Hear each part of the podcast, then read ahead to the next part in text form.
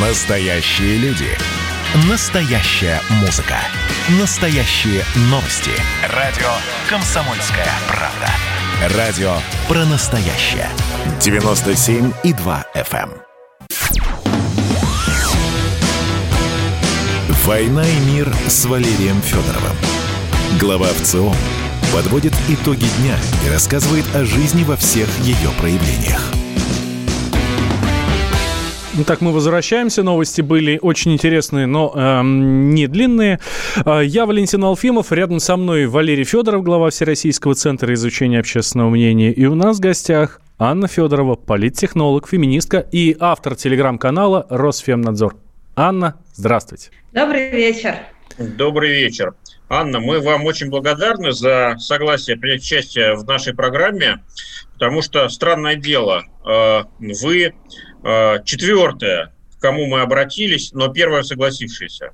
При том, что Почему? мы обращались к э, феминисткам из Москвы, Санкт-Петербурга, Иркутска, вот, и все находили какие-то причины отказаться поговорить о современной российской феминистской повестке. Вот Что знаю, для почему. нас и для наших продюсеров, и для нас с Валерием Валерьевичем было ну, большим удивлением, честно говоря.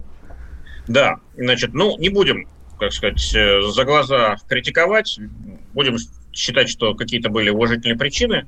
Вот. А, Ну, а сегодня поговорим э, действительно о современном российском феминизме. Часто много э, оскорблений в адрес феминистского движения несется, значит, приписывают ему совершенно какие-то дикие там идеи, требования, кто-то пытается даже какие-то ругательные коннотации придать м, вот э, этому понятию. А, Анна, а для вас феминизм это что?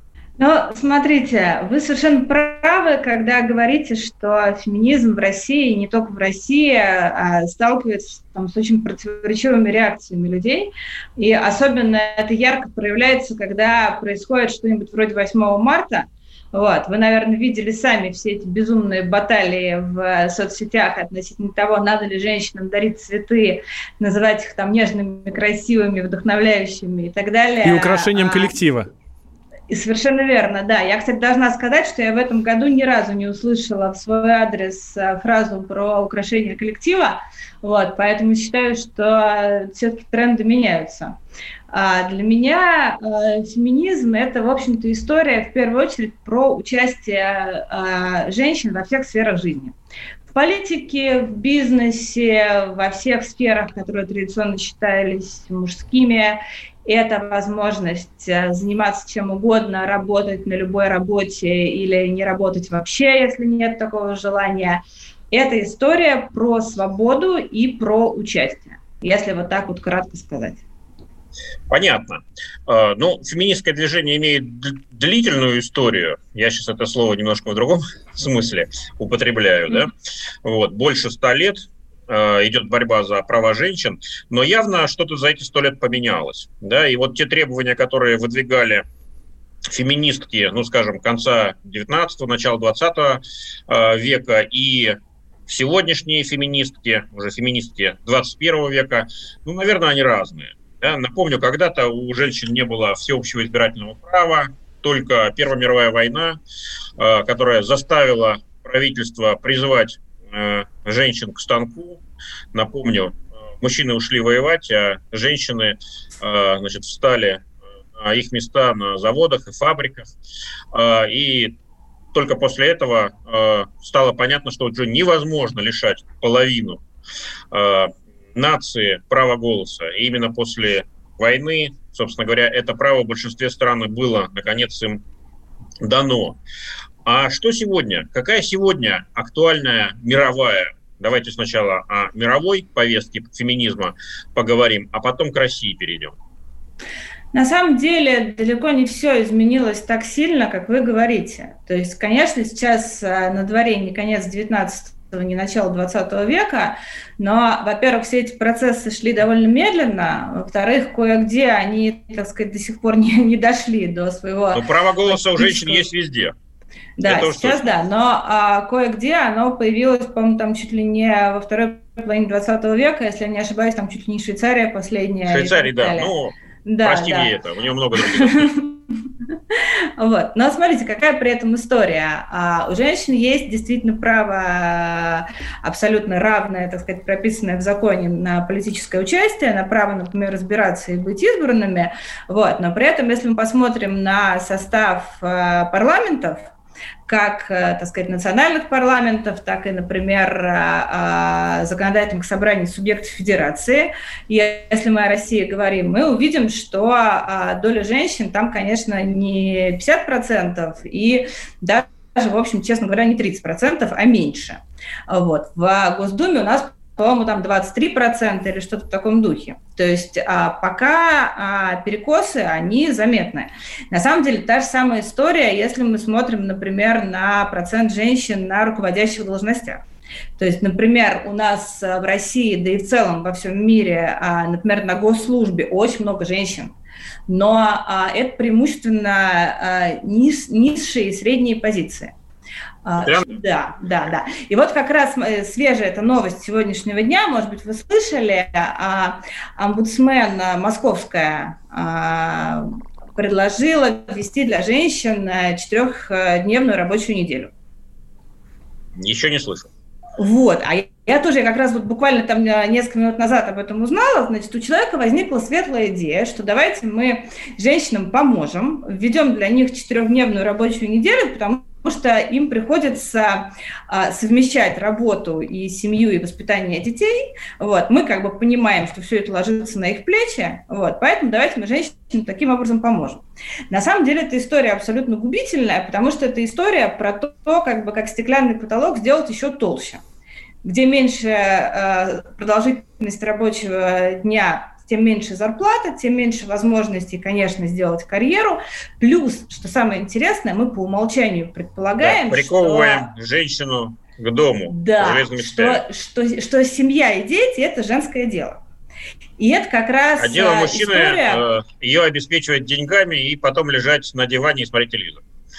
Ну, в пределе... Вы сейчас буквально как феминистка говорите, как феминист. Есть, ну, кстати, общем, феминисты. Да. Вообще, есть такое явление феминисты. Что феминистки есть, О. понятно, мы о них еще поговорим, дай бог. А феминисты вообще существуют, нет? Слушайте, это огромная и крайне, так сказать, пламенная тема, потому что э, в феминизме есть, понятно, две полярных точки зрения.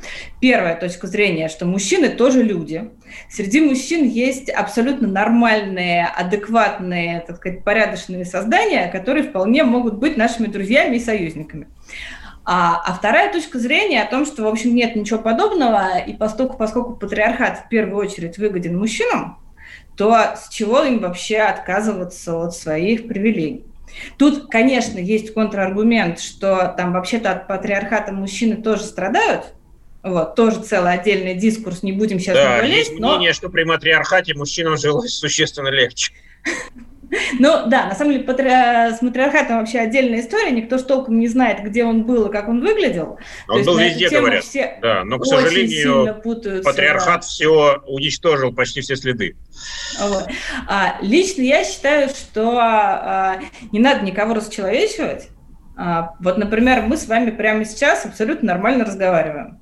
Вот. Я же, если бы я, например, там была одной из э, некоторых там радикальных феминисток, мне известно, я смотрела бы на вас априори как на врага. Например, как на человека, который пытается, не знаю, там, объяснить мне, э, как мир устроен, так сказать. Э, там, мужчина всегда пытается навязать свою точку зрения, у мужчины всегда привилегированная позиция и так далее. Но я, честно говоря, считаю, что это ерунда.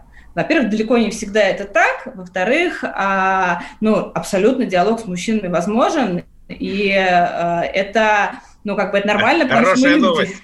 Первая хорошая новость за сегодняшний день. Диалог с мужчинами возможен. А, э, Аня, я уточню. А вот э, есть такое слово «радфем», да, или э, радикальные феминистки. Это вот э, именно так называется крыло, которое говорит, что ну, мужчины по природе своей это патриархальные создания, и, в общем, нечего с ними разговаривать, надо просто бороться и бороться. Или я что-то путаю? Смотрите, вот во всей этой теории а, все уже давно очень сложно. То есть раньше все было довольно просто, раньше, грубо говоря, были а, более ну, спокойные и умеренные феминистки и более радикальные. Вот. Потом, например, мне То долго классовая борьба усиливается деле... по мере продвижения к социализму. Ну, Да. Конечно.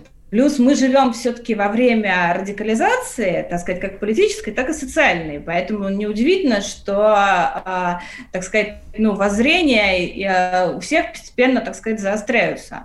Ну и вообще, как прекрасно известно, там с, с какой-то там умеренной точкой зрения через информационный шум пробиться довольно сложно, а вот с какой-то очень острой, вот вроде того, например, что все мужчины враги, и давайте от них, а, значит, сепарируемся в наши отдельные женские пространства, пространство.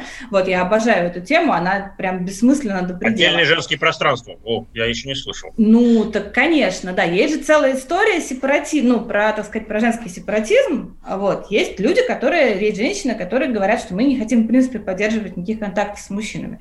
Вот, но это очень узкое, достаточно маргинальное течение, но, тем не менее, вот мы сейчас о нем говорим, это иллюстрация того, что, что это эффективный прием, точки зрения, да, да что радикальные точки зрения жизнеспособны. Да. Вспоминается mm-hmm. Владимир Высоцкий с его фразой «а будем теперь почковаться». У меня вот тут тоже вспоминаются сразу несколько твитов, которые я совсем недавно сохранил себе специально в телеграм-каналах. А, давайте мы как раз с этого начнем нашу следующую часть. Сейчас прервемся буквально на две минутки, небольшая реклама, и продолжаем. У нас в гостях политтехнолог, феминистка а, а, Анна Федорова и редактор, глава, как я не знаю правильно сказать, в общем, ведущая телеграм-канала «Росфемнадзор». Вот. Значит, я самый первый вакцинировался, поэтому меня спрашивают. Поехали, напились и давай, значит, все. Нет больше СССР, мы создали Содружество независимых государств. И скорее хозяину Бушу, старшему президенту США, звонить. Назначьте везде русских, и многонациональные регионы были бы довольны. И дайте больше прав регионам и больше прав предприятий. Итоги с Жириновским. Каждую пятницу на радио «Комсомольская правда». Владимир Вольфович клеймит злодеев – с оптимизмом смотрит в будущее и общается со слушателями. 9 часов вечера по московскому времени. Я все могу сделать. Запросто наведу порядок.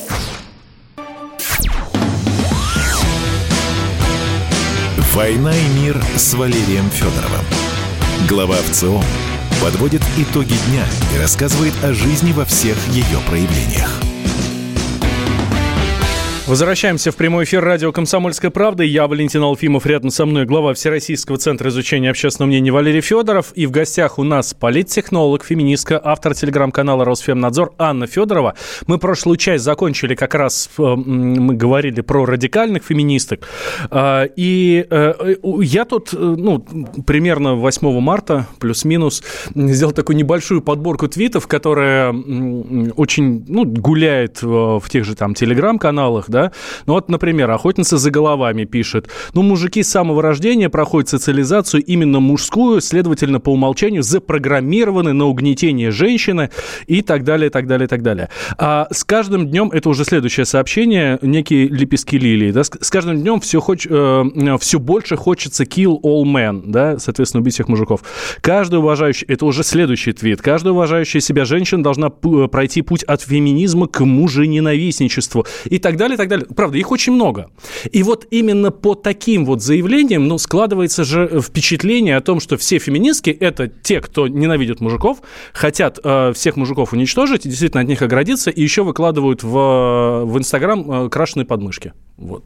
Валентин, я, кстати, не удивлюсь, если э, кто-то из авторов, э, скрывшихся под такими прекрасными, э, значит, э, пара, как называется, псевдонимами, на самом деле мужчины.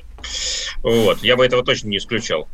Э, поэтому от этого ужаса ужас я предлагаю немножко э, дистанцироваться, тем более Анна нам сейчас рассказала, почему появляются э, вот такие вот радикальные высказывания. Это в том числе эффективный коммуникативный прием, чтобы прорваться. Вот. Но и, конечно, есть такие взгляды, разумеется. Вот. Э, Ань, вы хотели что-то сказать, а затем я задам вопрос. Да, я хотела сказать, тут есть еще один момент. Дело в том, что в последние годы э, феминизм в России, он молодеет. То есть еще там, наверное, лет пять назад а, было ну, мало совсем юных э, девушек, которые называют себя феминистками, ну, то есть подростков, которые, в принципе, по определению, так сказать, склонны к э, там, максималистским радикальным суждениям. Потому что это нормальная, в общем, совершенно история.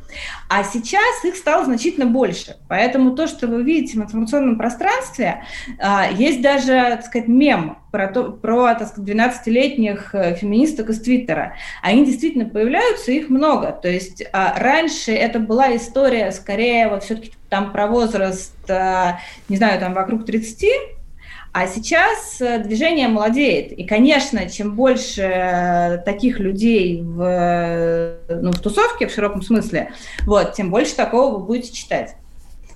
То есть и... рождаются собственные наши российские Грета Тунбург, только вот не на климатической повестке, а на феминистской. Ну, конечно, да, конечно. Ну, то есть я просто я не вижу в этом, честно говоря, ничего ужасного, потому что а, мы бы тоже все, если бы когда нам было 12-13 лет, у нас был бы Твиттер, я уверена, что мы бы тоже сейчас вспоминали свои твиты того времени а, с легким чувством жгучего стыда. А, согласен, Ань. А вот такой э, момент, опять-таки, в связи с 8 марта мы в ВЦИОМе сделали э, значит, публикацию ну, разные вопросы на тему угу. женщин, и назвали мы эту публикацию так «О настоящих женщинах». Э, почему так назвали? Ну, потому что за две недели до этого отмечали все 23 февраля, и публикацию мы, нашу в Целомскую, назвали «О настоящих мужчинах». Ну, вот решили отзеркалить. Вот. И тут э, у меня в Фейсбуке начался э, такой ж, достаточно жесткий спор. Э, то есть э, уважаемые э, женщины, многих из которых э, я знаю лично, это и э, журналистки, и э, значит, управленцы, и э, банкиры, даже так скажем, банкирши. Mm-hmm. Вот, э, ну, так сказать, оскорбились, вот, обиделись вот, что за вообще такая постановка? Что, за, что а другие женщины не настоящие? Вот, ну так как дело было накануне 8 марта, я, конечно, извинился, вот, пожелал всем хорошего праздника, мы все переименовали, нет у нас теперь никаких настоящих женщин, вот, по крайней мере, в заголовках. Mm-hmm. И, кстати, большое спасибо всем, кто прочитал, и тем, кто э, покритиковал. Это вообще, ну, э, хорошее занятие и для нас очень полезное. Вот. Но в целом, мне кажется, сейчас какая-то идет э, ну, что ли так, или растет чувствительность вот это, к этой повестке. А даже за пределами поколения 12-летних э, э, писательниц в Твиттере. А у вас есть такое ощущение или нет? Феминистская повестка становится да. более широкой или нет? У меня есть ощущение, что в целом, вот это, кстати, не только российский тренд, а абсолютно глобальный, что в целом в обществе растет чувствительность вообще к любым, так сказать, триггерам, к любым моментам, которые могут потенциально кого-то оскорбить. То есть это не только по поводу феминизма и женской повестки происходит, то же самое происходит, например, с э, вопросами расовыми, национальными, с вопросами там меньшинств, э, ну, на самом деле, чего угодно. А, действительно, мы живем сейчас э, во время, когда, ну, меняются границы, так сказать, допустимого, ну, то есть идет вообще переосмысление, а можно ли вот так говорить про людей, а вот про этих людей, а про других. И вот в эту а, эпоху какого-то вот там течения, сдвижения границ, а, совершенно сейчас вообще непонятно большинству людей, как бы, что можно, что нельзя, на что обидеться. То есть а, на грабли наступают а, даже те, кто совершенно не собирался. И Но да, я тоже это вижу. Ну да, ну как сказать, на самом деле... Они за это получают еще больнее.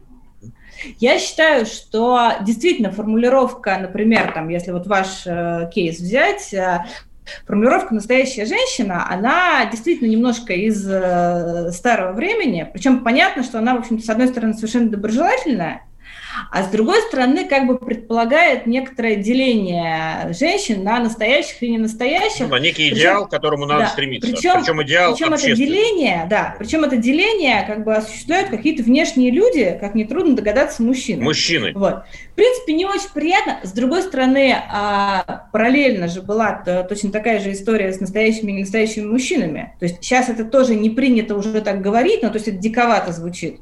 Вот. Но раньше же тоже было совершенно нормально сказать, там, вот тот настоящий мужчина Петя, а Вася какой-то так себе.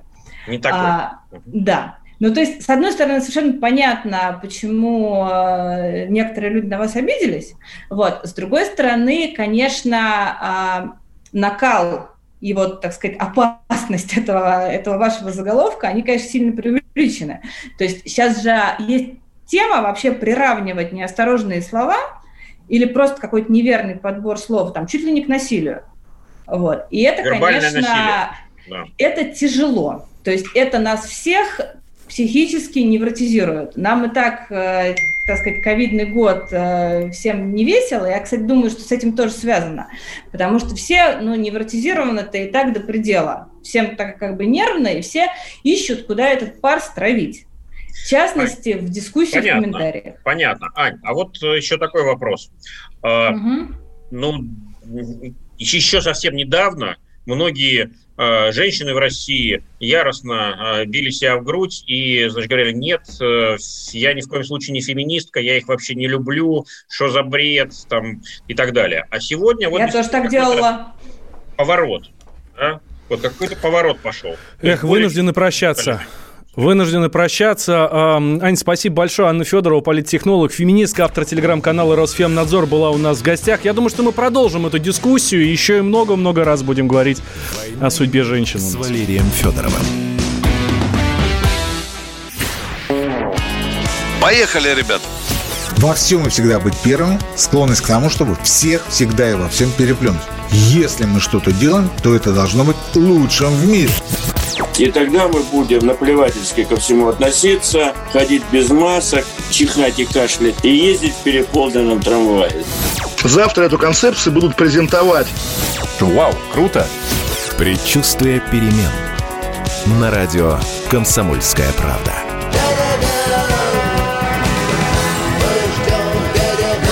Генерал таким свинцовым взглядом посмотрел на меня и сказал, Виктор, у вас идиоты есть в России? Я говорю, есть. Так вот они есть и у нас. Переживем.